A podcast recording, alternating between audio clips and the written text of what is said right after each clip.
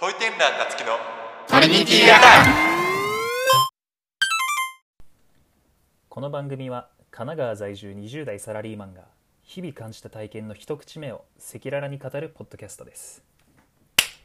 はいというわけで皆さんはじめまして一口メラビアンパーソナリティのたつきです。よろしくお願いします。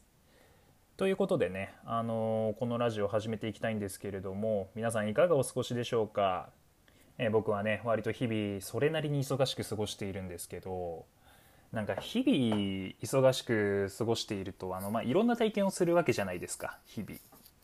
であのみんな24時間の中であのいろんな感情を抱いたりすると思うんですけどなかなかそれをね語るタイミングとかってないなって思いましてでましてや今の世の中って何と言いますかあのすごい情報も多くて、まあ、何か体験したらその映画を見たりとかしたら絶対そのレビューの書いレビュー書いたブログとかあるし、まあ、フィルマークス見たらめちゃくちゃね書いてたりとか、まあ、ツイッターでエゴサしてもそうですよね。いろいろ出てくるとか。あとまあ何食べてもねそれのレビュー見たらいろいろねもうなんかすごい味詳しそうな方がねあのたくさんいろいろ文章書いてたりとかすると思うんですけど、まあ、世の中答えに溢れてるなって気がするんですね。でその中であの自分なりの答えはここだって語るのってすごい難しいなと思ったのでえまあね、このラジオでは特にね、あのー自分が人生で感じた一番最初の感情ねこれがすごい重要だと思うので、まあ、これを主に語るラジオにしていけたらいいなと思っているんですけれども、えーまあ、それの記念すべき第1回目としましてはねあの実は自分の友人ラジオをやってる方々がね、まあ、3名ほどいまして、あのその3名が最近そのラジオの企画であのエゾリンピックっていうね、あのーまあ、北海道在住の2人と、まあ、東京からねたまたまちょっと帰省していったやつ1人で、あのー北海道の道東の方にねあの旅をする企画というものをポッドキャストでやっててですねあのそちらの全編風景は見えないんですけど音声だけでねすごい楽しい様子が公開されてたのであのすごいいいラジオ番組だったんですけどそれに際してあの旅のしおりをね3人でねなんかすごいなんかもうすっごい時間かけて作ったらしくてあのそのしおりを販売したんですね。はい。でなので今から僕がしたいこととしましては今そのしおりを僕は、えー買いました、えーそのしおりが今手元に届いているのでこのしおりをね初めて読んだこの初見の体験をね皆様にね赤裸々にお見せしようかなと思いましてこのラジオを撮っております。まあでね、その3人がラジオやってたので、まあ、僕もやってみたいなって思ったのがきっかけだったので、まあ、せっかくならそういうつながりがあるならねこの企画で始めたいなと思ったので、まあ、早速始めていきたいと思います。はい。じゃあこちらね。見えないんだよね。そうだよ。これポッドキャストだからね。見えないよね。あのー袋がありましてその中に、えーオレンジ色のねしおりが入ってますね。でこのしおりの形状としてはあのまあ僕の中学はそうだったんですけどあの普通のファイル紙っぽい素材に中にいろいろ紙が入ってそうなバインダーっぽいやつですね。ちょっと開けていきます。よいしょよいしょ。はいということでね1ページ目めくっていきます。あこれ逆だった。おおおおおレトロな感じの。あなんかちょっとメッセージが入ってますね。ちょっと読まさせていただきます。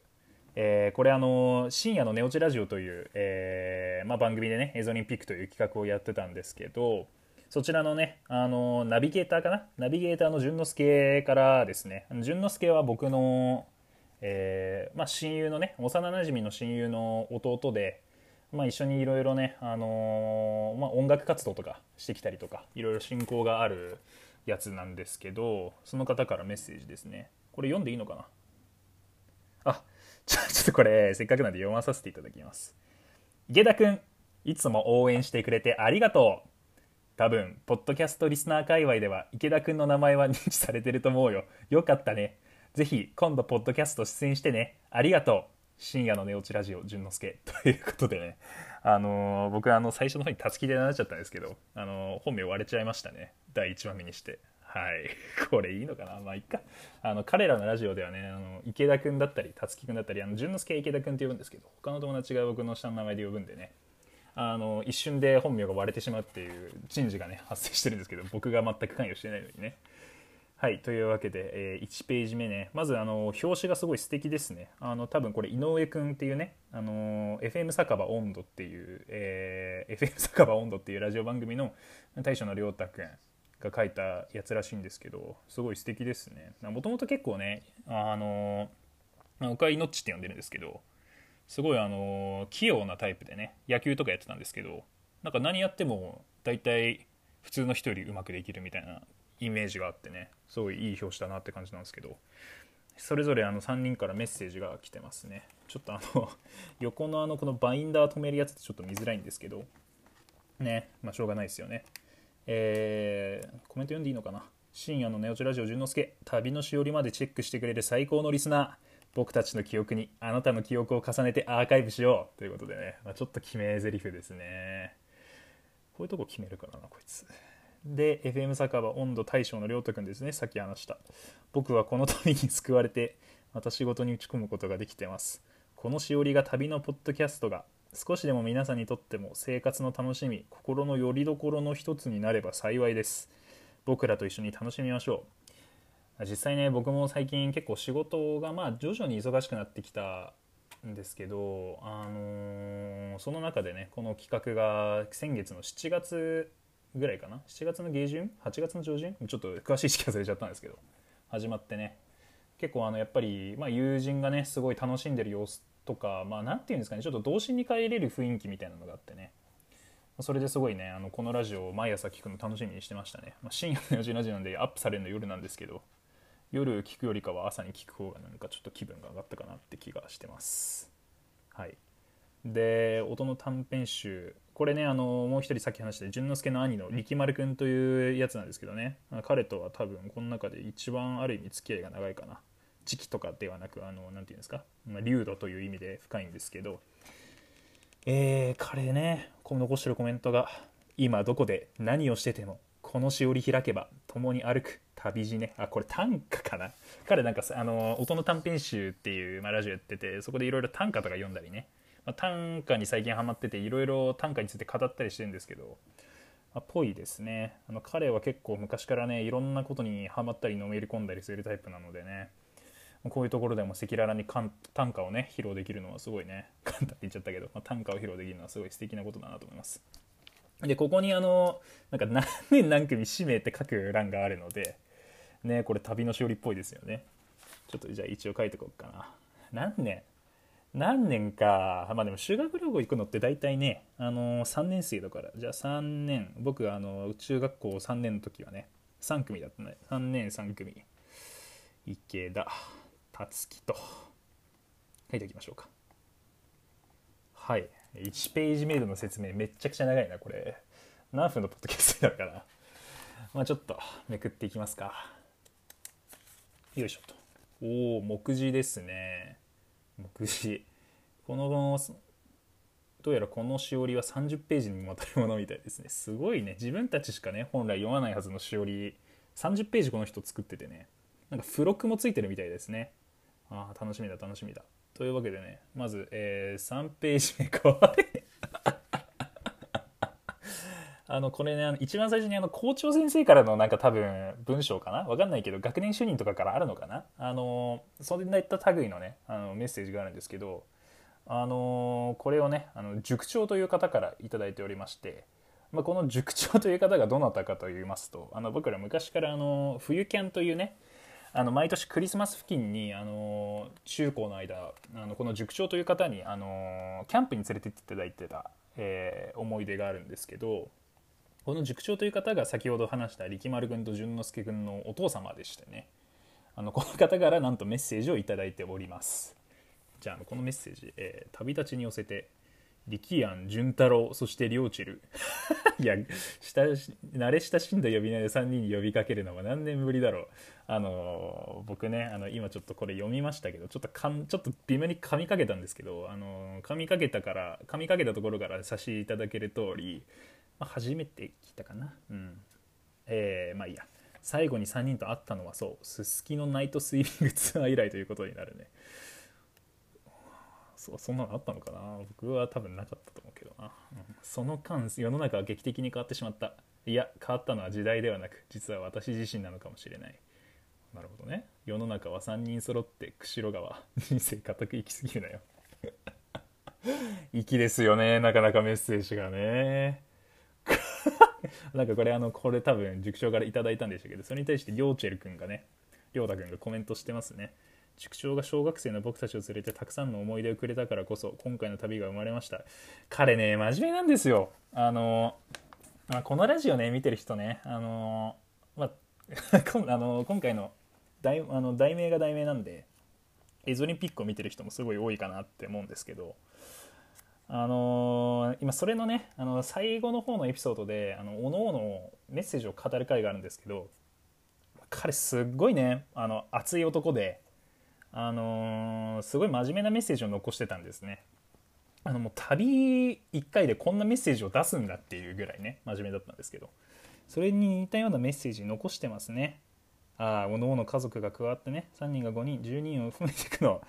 まあ、いずれ彼と、まあ、彼も語ってましたけどいずれはねあのおのおのがね家族ができたらあの、みんなで旅行行こうよみたいなことを言ってますね、まあ、これはぜひねいつか実現したいと思ってますけど。はい。ちょっとあれだな。なんかいきなりラジオ撮り始めたのはいいけどちょっと初回がエモいエピソードだな。なんかちょっとこれ難しいな。はいじゃあ次のページいこうかな。令和3年のエゾリンピック僕らの文脈実施要項ちゃんと実施要項も作ってるんですね。これきっと多分あいつらあれだな。中学の時のあのあそうだ話してなかったけど亮太君とあの力丸とはね中学から一緒でねあのまあ、なんで中学中学ってさっきから言ってるんですけど、まあ、実施要項多分これちゃんと中学のしおりを見ながら作ってますね。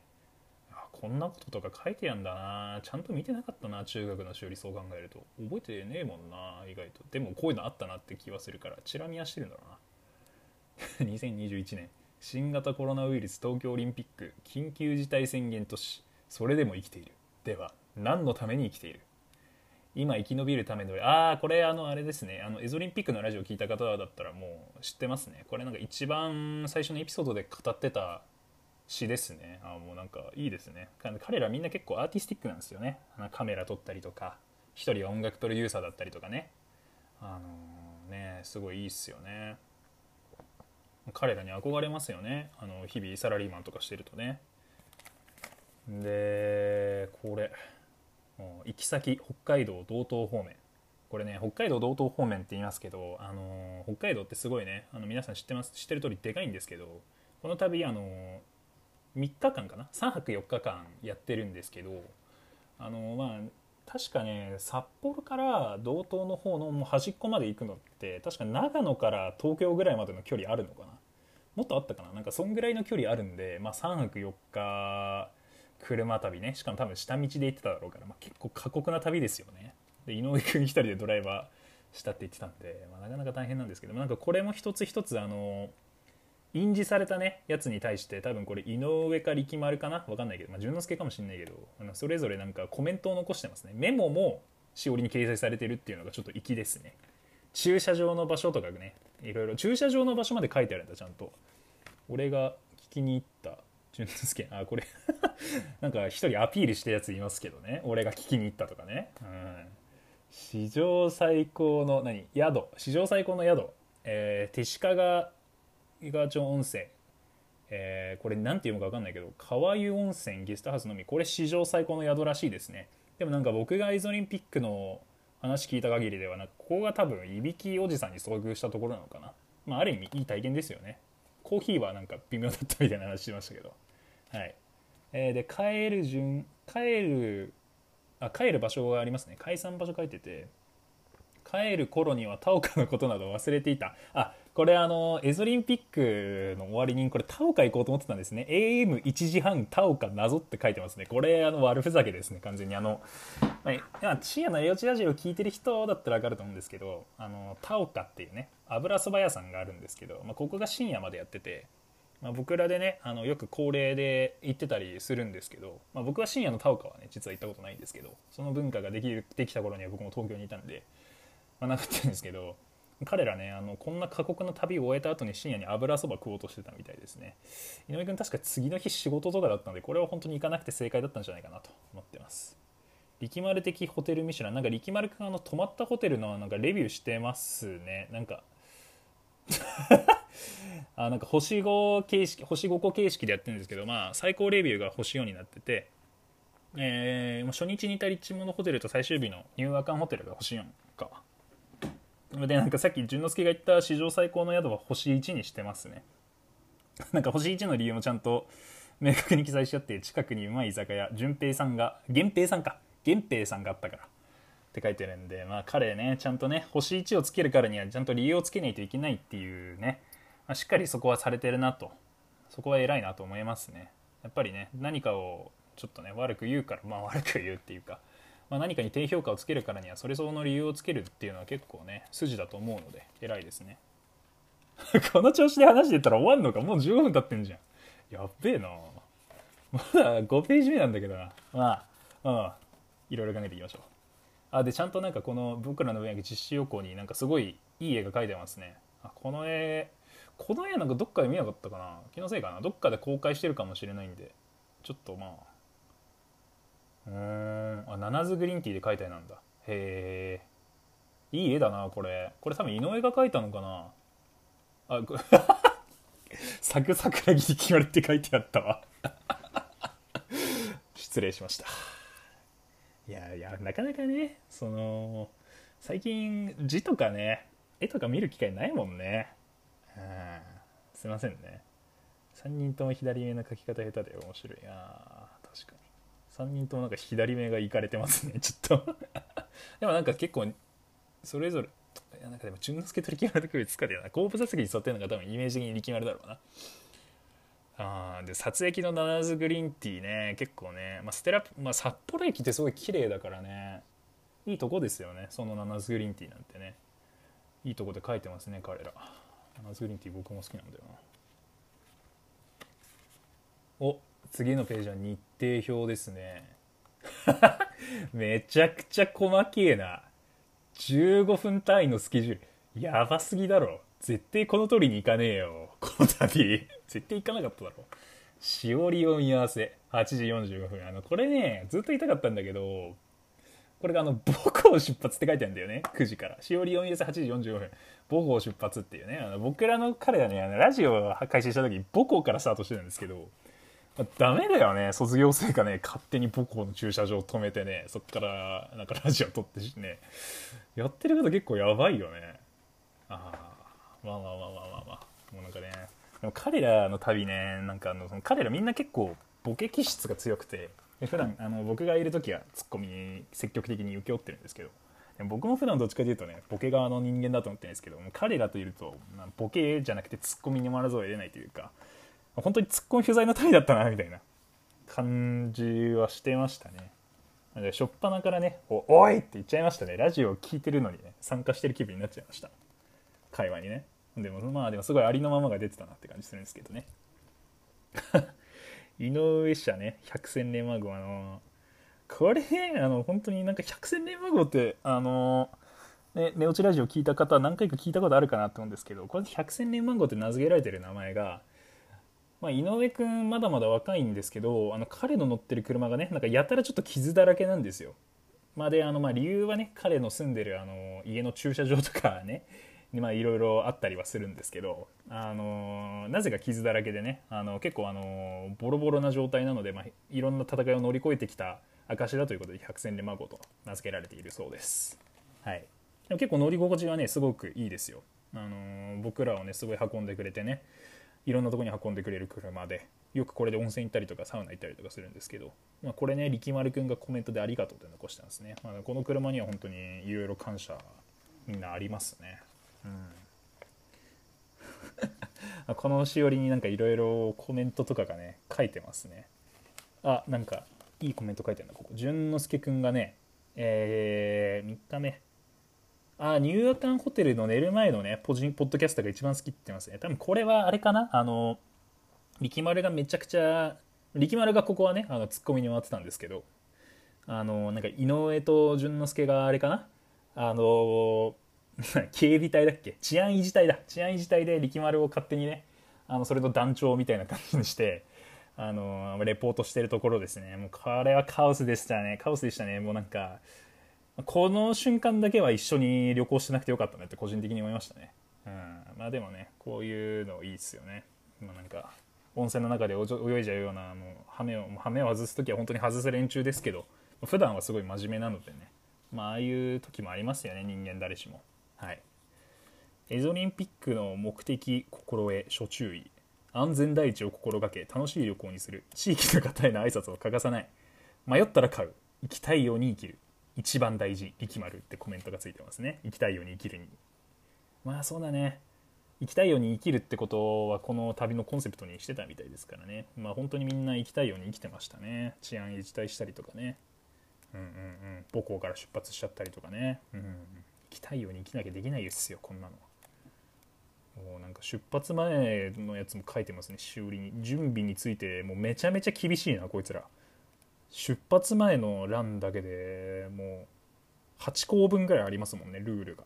大いなる旅で 大いなる旅での自覚を持つ旅行中のプレイリストの作成に励む、まあ、プレイリストなんか6時間ぐらい作ってたって言ってたもんな。なんかいろいろありますね。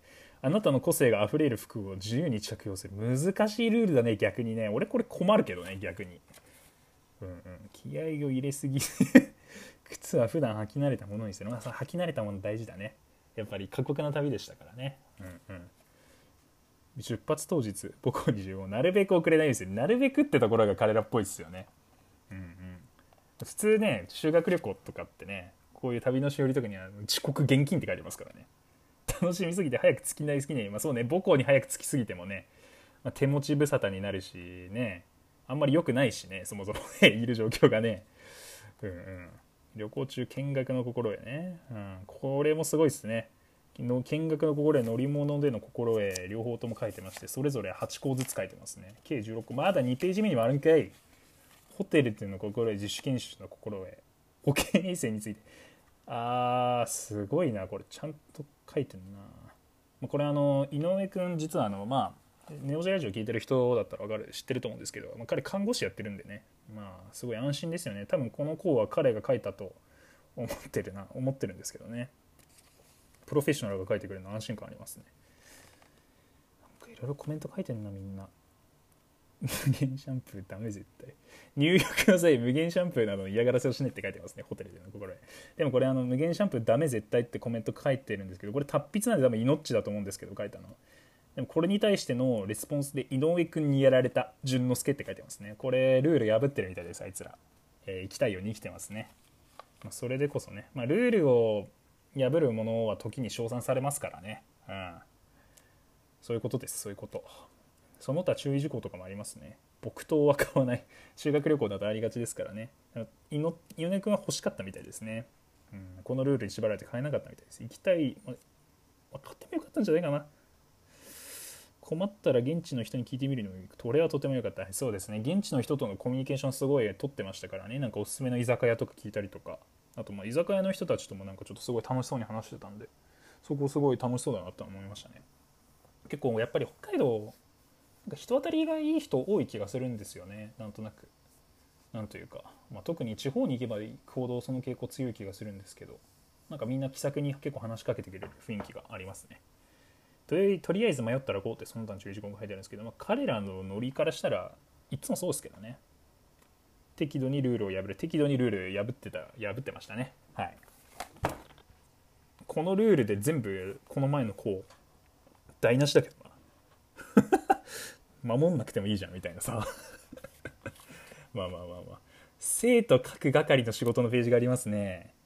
幹部淳之介亮太で決まる。これ幹部しかいねえじゃん。この旅誰よりも前のめりになり毎晩読み合わせする本当に毎晩読み合わせしたのかな？読み合わせのエピソード1回やったけどそれ以降してなかった気がするけどな。文化係高齢係生き物係保健衛生係保健衛生係ちゃんと井上くんですね。これねやっぱ看護師ですから。体調管理を統括する。万が一身に異変があった場合人を蘇生するって頼もしすぎますね。彼がいたらねもう別に何があっても多分蘇生してくれますから、まあ、井上君が倒れた時にどうするかっていうのはま永遠の命題ですけど。まあなんとかなるでしょう。彼は元気なんで。あ文化係ね運転中のプレイリストでリクリエーションカルチャースポットのリサーチ管轄を行う。カルチャースポット行ったのかな？なんかカルチャースポット行ってる雰囲気なかったけどな。これちょっと仕事してない可能性あるんで確認必要ですね。高齢係。あ李淳之介は盛り上げてましたね。これ淳之介ですけど生き物係。熊と遭遇した場合に最善に立つ。露天風呂に迷い込んだ顔を殺さないで逃がす。彼すっごい優しい男ですね。ああ熊とまあでもたそうかそうか淳之介が熊と遭遇した場合に最善に立ってで万が一やられてしまったとしても井上が蘇生できるからこれが一番合理的なのか、ね、文化係は戦闘に向いてないんで、まあ、淳之介が前に立つことで舞台の生存率が上がるっていうすごい合理的な人事配置な気がしますねこれは。はい。共有メンター旅の教科書一覧。すげえこれ皆さんあの各自のおすすめの著書書いてますね。書いてるけどこれ絶対この度に、まあ、ある程度 岡本太郎自分の中に毒を持て。これは多分文化係がやってるやつですね。これなんかもう一回一回全部聞いたことある気がするもん。でもこれなんか多分みんな好きな著書ですね。なんかよく話してますからね。初めての短歌とかみんなこの本持ってるんじゃないかな。すごいいい本らしいんですけどね。僕は一冊もこの中で読んだことないんですけど。ね。2020東京オリンピック種目日程表。東京オリンピックの日程まで書いてますねこれ一緒に、まあ、東京オリンピックの裏では彼らのすごい大きなこんなチャレンジがあったっていうのが赤裸々に分かりますね、まあ、このしおりを開けば皆さんのこのオリンピックの年の思い出が蘇るいい仕組みなんではないでしょうか。うん。やべこれ30ページあるんだけどまだこれ10ページぐらいしか言ってねえな。どうしよっか。もうね30分近くいっちゃいますもんね。やばいな、まあ、ちょっと一旦ここで切ろっかな、まあ、初回はこんな感じでね。次日程表のページから徐々に読み合わせていこうかなって思うので、えー、次の後編で会いましょう皆さん。というわけで、えー、1回目お疲れ様でした。またね。